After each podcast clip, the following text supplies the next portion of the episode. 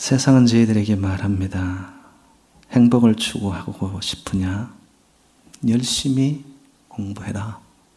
성실히 살고 최선을 다해라. 그리고 책임있게 살다 보면 분명히 좋은 날이 올 거야. 그렇게 말하죠.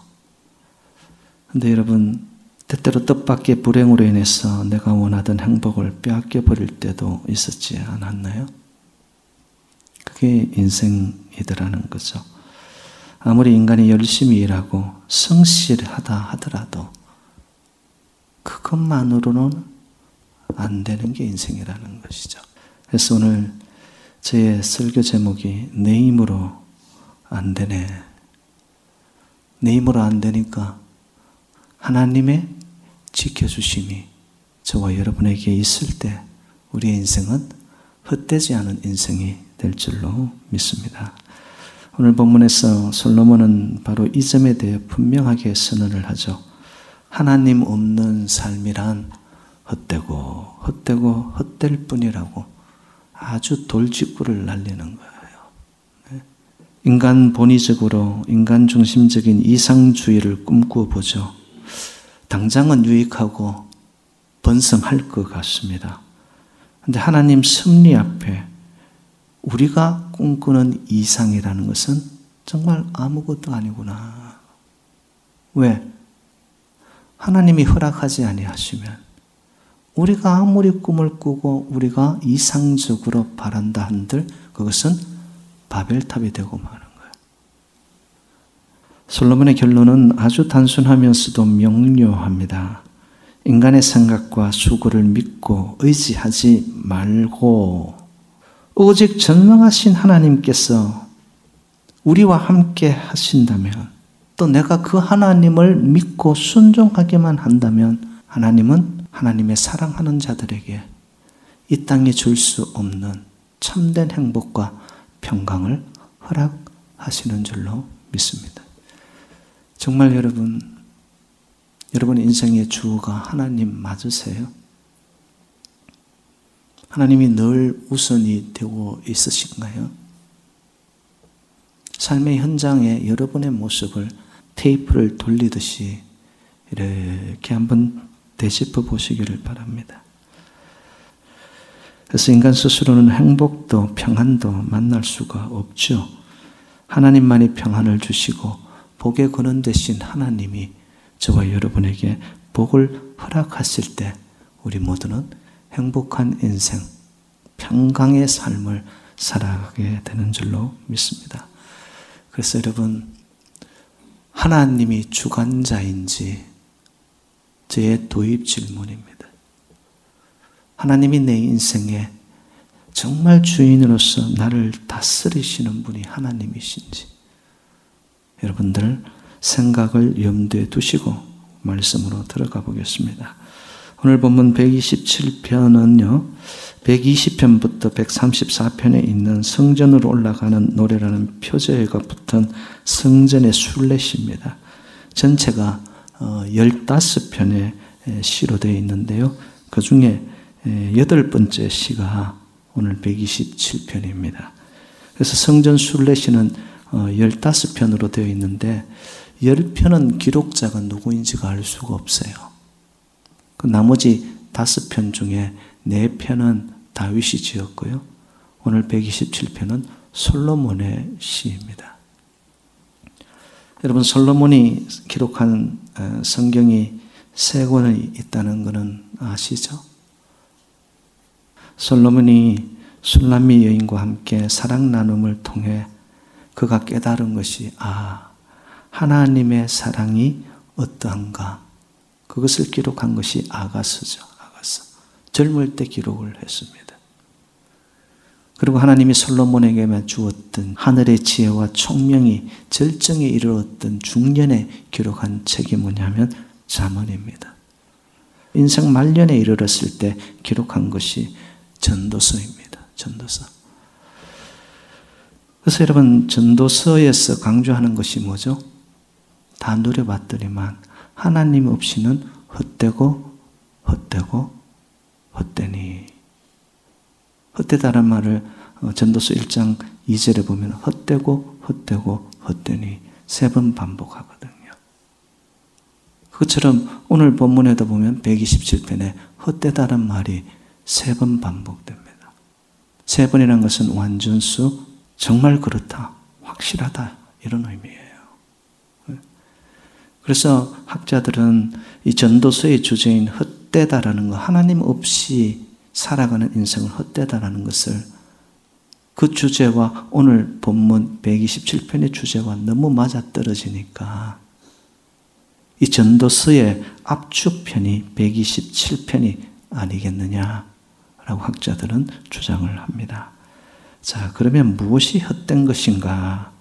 그것을 함께 살펴보겠습니다. 일 절에 보면 여호와께서 집을 세우지 아니하시면 세우는 자의 수고가 헛되며 여호와께서 성을 지키지 아니하시면 파수꾼의 깨어있음이 헛되도다. 헛되다는 말이 두 번 나왔죠. 여러분, 여기서 집이라는 것은 히브리어로 바이트라는 단어를 쓰는데요. 뭐 우리가 볼 수 있는 육안적인 건물, 집입니다. 그런데 여기서 사용된 집이라는 것은 굉장히 상징적인 것입니다. 어찌 보면 우리 개인의 삶도 여러분 뭔가 틀을 잡고 집 짓는 것과 같은 것이죠. 그런가 하면 여러분 가정은 어떻습니까? 국가는 어떻습니까? 하나님의 집 성전은 어떤가요? 집이라는 이 단어 하나가 굉장히 포괄적인 의미를 가지고 있다라는. 아, 내 삶도 그렇구나.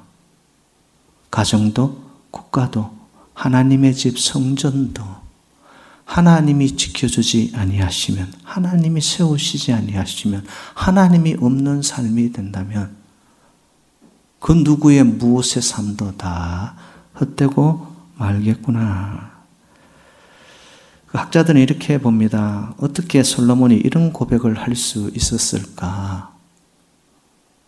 그래서 솔로몬이 여러분 하나님의 성전을 칠 년에 걸쳐 가지고 짓고 그리고 하나님께 영광을 돌렸지요. 하나님의 성전을 짓는 동안 칠 년이라는 세월 속에 보니까 하나님이 이 모양 저 모양으로 개입하시고 간섭하시는 것을 솔로몬이 목도한 거예요. 자기가 생각했고 자기가 계획했던 그 이상으로 하나님께서 역사하시는, 하나님께서 지켜주시는, 솔로몬이 그것을 체험한 거예요. 그래서 이 시를 쓰게 되었고 고백적인 것이라는 거죠, 이게. 네. 솔로몬은 국가도요, 경제력으로 세워지는 것이 아니고 또 정치적, 군사력으로도 지켜주는 것이 아니라는 것을 말하는 거예요. 사실 그렇죠, 여러분. 이 땅에 우리가 군사력이, 미국이 천조국이라고 말하지만 무기에만 천조의 돈을 들이는 나라, 유일한 패권 국가, 무기로는 따라올 수 없는 국가라지만 이 땅도 하나님이 지켜주지 않는다면 어떻게 되겠느냐? 솔로몬의 이야기예요. 그러면서 파수꾼으로 번역된 단어, 과수원칙이라는 번역으로 할 수도 있는데요. 밤새 양떼를 지키는 목자라고도 번역할 수도 있습니다. 여러분, 과수원지기가 이 과수원을 지키는데 빈틈없이 다 지킬 수 있나요? 서리꾼들이 들어와요, 안 들어와요? 생각지 않는데 지키고 있는데, 원룸하게 있는데도 서리꾼들이 오는 거예요. 다 못 지켜요. 목자들은 양떼들 다 지켜요, 여러분. 어느 순간 맹수들이 달라들고 양떼들의 목숨을 앗아가죠. 그래서 솔로몬은 고백하는 거예요. 하나님께서 집, 개인의 삶도, 가정도, 교회도, 국가도 하나님께서 세우지 않으면, 집을 세우는 사람이 아무리 튼튼하고 아무리 멋있고 아무리 화려하게 집을 지어도, 아니 불철주야 눈을 뜨고 지킨다 한들 파수꾼의 지킴이 허사가 되는 거예요. 그래서 여러분, 저희들이 정말 행복하게 우리 인생 삶을 정말 자유롭게 사는 최고의 비결이 뭐냐? 여러분, 우리의 목자 되시고 주무시지도 졸지도 않으시는 그 하나님께 내 인생을 맡기는 자, 바로 그런 자로서 저와 여러분들이 참된 평강과 행복을 누리시기를 주님의 이름으로 축복드립니다. 그렇기 때문에 하나님 백보다 더 좋은 백 없습니다. 예? 하나님이 우리를 지켜주신다면 그 누가, 여러분, 감히 우리의 인생 속에 태클을 걸 자가 없단 말이에요. 본문 일 절을 묵상하면 떠오르는 신약의 한 인물이 저에게는 있었습니다. 누가복음 십이 장에 보면 예수님께서 비유로 드시면서 한 부자 이야기를 하시죠. 부자가 이렇게 이야기를 합니다. 아유, 원래 풍년을 이루었으니까 이 곡식을 넣을 공간이 적네. 곡간을 흘러서 크게 짓고 내 곡식과 물건들 다 거기에 쌓아두고는 나는 이제 즐겁게 마음을 놓고 먹고 마시고 살면 되겠다. 근데 여기서 중요한 게 뭐냐? 예수님은, 성경은 그 사람을 이렇게 부르고 있습니다. 어리석은 사람아. 어리석은 사람아.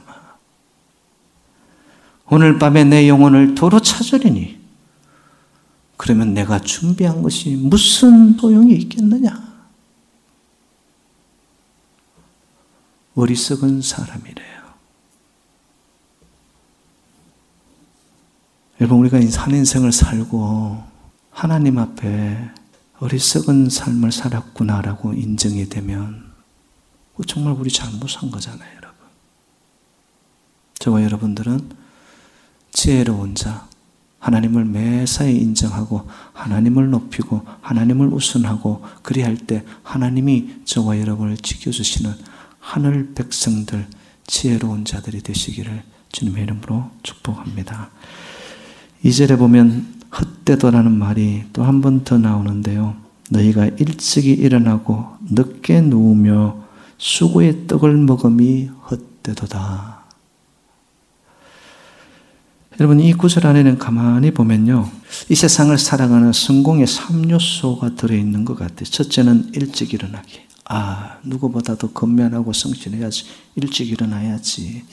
새벽형 인간이 되어야지. 둘째 보면은 늦게 잠자리에 들기. 그죠? 일찍 일어나고 늦게 일하고 늦게까지 쉼 없이 돌아가는 거예요. 세상은 그것을 성공이라고 말을 합니다. 네. 그리고 세 번째, 수고의 떡을 먹는 거. 그렇게 하면 많이 벌겠지. 그렇게 하면은 쌓아놓고 살겠지.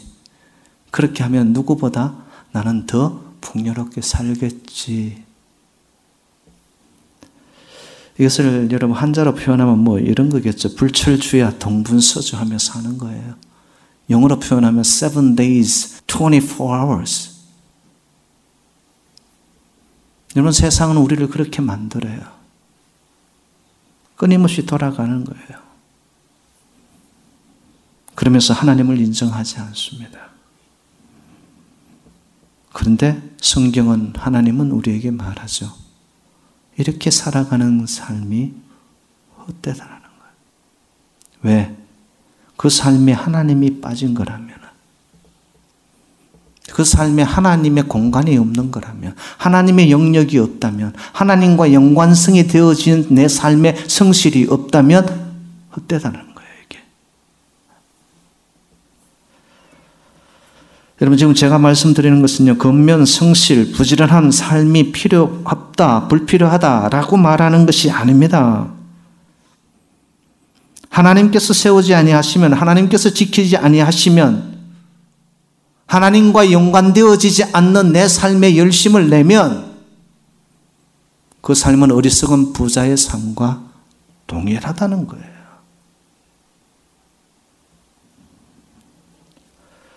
여러분, 지금까지 인생을 사시면서 정말 내가 살아온 삶의 영역, 삶의 공간, 삶의 현실, 나의 땀방울이 하나님이 보내신 자리요, 하나님이 맡겨준 자리라는 그 의식을 가지고 하나님과 관계성을 가지고 살아온 것인지, 이루기는 이뤘는데 내 오로지 인간적 열심의 노력, 성실함 밖에는 없다면 그것은 헛된 것이라는 거예요. 고린도전서 십오 장 오십팔 절 하나님의 말씀을 들어보세요. 그러므로 내 사랑하는 형제들아, 견실하며 흔들리지 말고 항상 주의 일에 더욱 힘쓰는 자들이더라. 이는 너희 수고가 주 안에서 헛되지 않은 줄 알미라. 저와 여러분의 삶의 모든 수고가 여러분 하나님과 연관되고 나의 일이 하나님의 일이 되고 나의 자리가 하나님이 보내신 자리가 되고 지금 내가 하고 있는 일이 하나님의 일이 되어지는, 그래서 여러분 어리석은 부자와 같은 자가 아니라 하나님 앞에 정말 지혜로운 자로 하나님께 영광을 돌리는 저와 여러분 되시기를 주님의 이름으로 축복합니다. 그럼 지금의 이 자리 여러분 한번 생각해 보세요. 하나님이 보내신 자리라고 여러분들이 마음으로 믿고 받아들인다면 당연 함부로 하지 못할걸요. 하나님이 맡기신 자리인데, 하나님이 보고 계시는 자리인데, 내 인생 속에 하나님이 나를 믿고서 맡긴 자리인데, 여러분 저는 그것이 너무 중요하다고 생각합니다. 그럴 때 교회도 세워지고요, 자기 스스로의 인생도 집도 세워지는 거예요. 아니, 하나님이 세워주실 줄로 믿습니다. 어, 저희들이 살면서 참 내 힘으로 안 되는 것, 내 뜻대로 안 되는 것이 있더라고요. 그것을 오늘 본문에서는 두 가지를 이야기를 하는데, 첫째가 잠입니다. 잠. 여러분 자고 싶으면 그냥 참으시나요? 아, 여러분 복 받은 사람이에요. 그러면 불면증에 시달리는 시대, 여러분 약이 없으면은, 수면제가 없으면 잠을 못 자는 사람들이 너무너무 많습니다. 자고 싶은데 잠이 안 온대. 왜일까요? 불안하니까. 마음에 쉼이 없으니까. 시대가 지금 그런 시대로 가고 있는 거예요. 그런데 오늘 본문은 이야기합니다. 그러므로 여호와께서 그의 사랑하시는 자에게는 잠을 주시는 도다. 할렐루야. 또 잠 주신다고 해서 설교 시간에 주무시면 안 되고요. 예. 하나님께서 사랑하는 자, 여기 중요합니다, 여러분. 제가 이 말씀을 표준 세번역에 이렇게 봤더니만 이렇게 번역을 했어요. 진실로 주님께서는 사랑하시는 사람에게는 그가 잠을 자는 동안에도 복을 주신다. 와, 이런 복이 또 있어요, 여러분. 잠 못 자면서, 잠에 쫓기면서, 시간에 쫓기면서, 이십사 시간 칠 데이즈 아무리 돌리고 굴러가도 인생이 뭔가 반짝하는 게 없는데, 하나님이 지키시는 자는 보니까 잠을 그렇게 충분히 자는데도 하나님이 자는 동안까지 복을 주셔요. 이런 복이 어디 있습니까? 그런 복을 저와 여러분 다 받아 누리시기를 바랍니다. 그러려면 하나님께 맡기세요. 내 힘으로 안 되니 하나님이 지켜주시기를, 하나님이 앞서가시기를, 내 삶 속에 하나님을 인정하고 하나님께 rely on, 다 맡길 때 하나님은 사랑하시는 자에게, 저와 여러분에게 잠을 허락하시는 하나님이신 줄로 믿습니다. 하나님의 사랑받는 자의 삶의 독특한 모습이 이게 평안입니다. 평안. 그래서 잠이라는 것은 평안을 상징하는 거죠. 그리고 백이십칠 편에서는 잠과 수고가 대비되어 있는 거예요. 하나님 없이 열심히 수고하고 땀 흘려봐야 어리석은 자가 되고, 하나님을 인정하고 마음의 평안을 누리며 쉼이 있는 삶을 사는 자, 지혜로운 자라는 거예요, 이게. 어느 쪽을 선택할 거는 우리 몫이에요, 우리 몫. 말씀을 통하여 우리에게 이렇게 알려주시는데도 우리는 seven days, twenty-four hour가 좋다는 거예요. 그럼 어리석은 자가 되는 거죠. 그리고 내 힘으로 잘 안 되는 것 중에 하나가, 또 다른 하나가 이 자녀들입니다. 여러분 자녀들, 자식들, 여러분 뜻대로 다 되셨어요?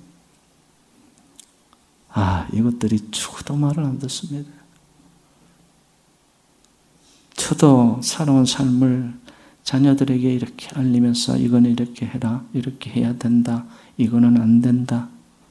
안 들어요. 안 들어요. 고대 사회는 하나님께서 복을 주시는 대표적인 예가 자녀였습니다. 뭐 지금 이 시대도 그렇죠. 이것을 예로 들어서 하나님의 세우심과 지키심을 강조하는 거예요. 장수의 화살통에 꽂힌 화살과 같은 것이 자녀라는 거예요. 장수가 여러분 싸움을 나갔는데 아, 화살통에 보니까 화살이 하나도 없어. 지는 게임이라는 거예요, 이게. 근데 자녀들을 부어주시니, 자녀들을 지켜주시니, 누가? 하나님이. 우리 성도님들 중에, 자식, 자녀들 중에 이제 출산을 앞둔 자도 있고, 이미 다 장성한 자들도 있고, 자라나는 자녀들도 있는데요. 정말 하나님이 우리에게 주는 최고의 복, 하나님이 함께하는 자에게 주시는 성경적 복, 복 중의 복은 후손절이 잘 되는 거예요. 후손들이 뻗어나가기 시작하는 거예요. 여러분 그런 역사가 저와 여러분 우리 재단의 권속들의 삶의 현장 속에 함께 하시기를 주님의 이름으로 축복합니다. 하나님의 지켜주심의 결과라는 것을 설명하면서 삼 절에 보면 보라 자식들은 여호와의 기업이요 태의 열매는 그의 상급이로다. 기업은 상속받은 재산, 물려받은 소유를 뜻하지요. 유산, 상속이란 말은 그 재산을 형성하는데 나는 아무 공로가 없지만 그 재산이 나에게로 주어진다라는 것을 의미하죠. 기업, 상속, 자녀가 유산과 같은 존재, 하나님께서 우리에게 물려주신 것이라는 것. 이것이야말로 내 뜻대로는 안 되지만 하나님을 앞세우고 하나님을 믿는 백성들에게는 지금은 내 눈으로 보면 안 된 자식 같아도 전적으로 하나님을 믿고 하나님이 지켜주시기를 바라고 하나님께 모든 것을 의탁하여 있는 부모님이라면 그 자식마저도 하나님은 앞으로는 분명히 유업이 되게 하고 기업이 되게 하고 상급이 되게 하실 줄로 믿습니다. 하나님의 백성들에게 주어지는 복이죠. 이 시편은 인류 역사상 전무후무한 지혜롭고 총명한 마음을 가졌던 솔로몬 왕이 하나님의 절대 주권을 강조하면서 지은 지혜 시입니다. 절대 주권, 그분은 바로 하나님이세요. 여러분 내 주권이 없어야 돼요. 내 소리, 내 주장이 없어져야 돼요. 솔로몬이라는 사람 부귀영화 다 누리고 그의 인생 말년에 와서 전도서를 통해서 지혜의 말을 남기는 헛되고 헛되니 헛되도다. 자기의 인생을 돌아봐도 하나님을 높였던 시간, 하나님을 앞세웠던 시간만큼은 헛된 것이 아니었다라는 이야기죠. 그럼 이런 지혜서 이미 우리에게 주어져 우리에게 교훈을 주는 거라면 저와 여러분 남은 여생 하나님을 최고로 여기시고 하나님만을 높이시고 하나님의 그 이름을 송축하여 갈 때에 하나님께서 저와 여러분을 지켜주시는, 그리고 여러분의 삶의 현장 속에 하나님의 동행하심의 역사들이 나타나는 그런 놀라운 은혜의 복을 받는 저와 여러분 되시기를 주님의 이름으로 축복합니다. 한 가지 마지막으로 드릴 말씀은 이 시가 성전에 오를 때 불렀던 시라는 것이 의미가 있습니다. 여러분, 성전에 올라올 때는 성전에는 하나님이 계신 곳이에요. 기고만장한 세상 계급장을 가지고 성전에 오는 거 아닙니다. 이 땅에서 내가 높은 거, 자기 중심적, 자기 교만의 마음을 가지고 성전에 오르는 거 아닙니다. 성전에 오를 때 나의 삶의 모든 것을 내려놓고 내가 주인 삼았던 것을 뒤로 하고 하나님만을 높이는 삶으로, 그 성전이 일주일에 한 번의 성전의 의미가 아니라 저와 여러분의 날마다의 삶이 성전에 오르는 자의 심정이 되어질 때 하나님은 저와 여러분의 삶을 분명히 지켜주시고 인도하여 주실 것이고 평강과 삶의 기쁨과 소망을 넣어주심으로 이 땅이 알지도 못하는 하늘의 복을 받아 누리는 저와 여러분, 우리의 후손들이 다 되어지기를 주님의 이름으로 축원드립니다.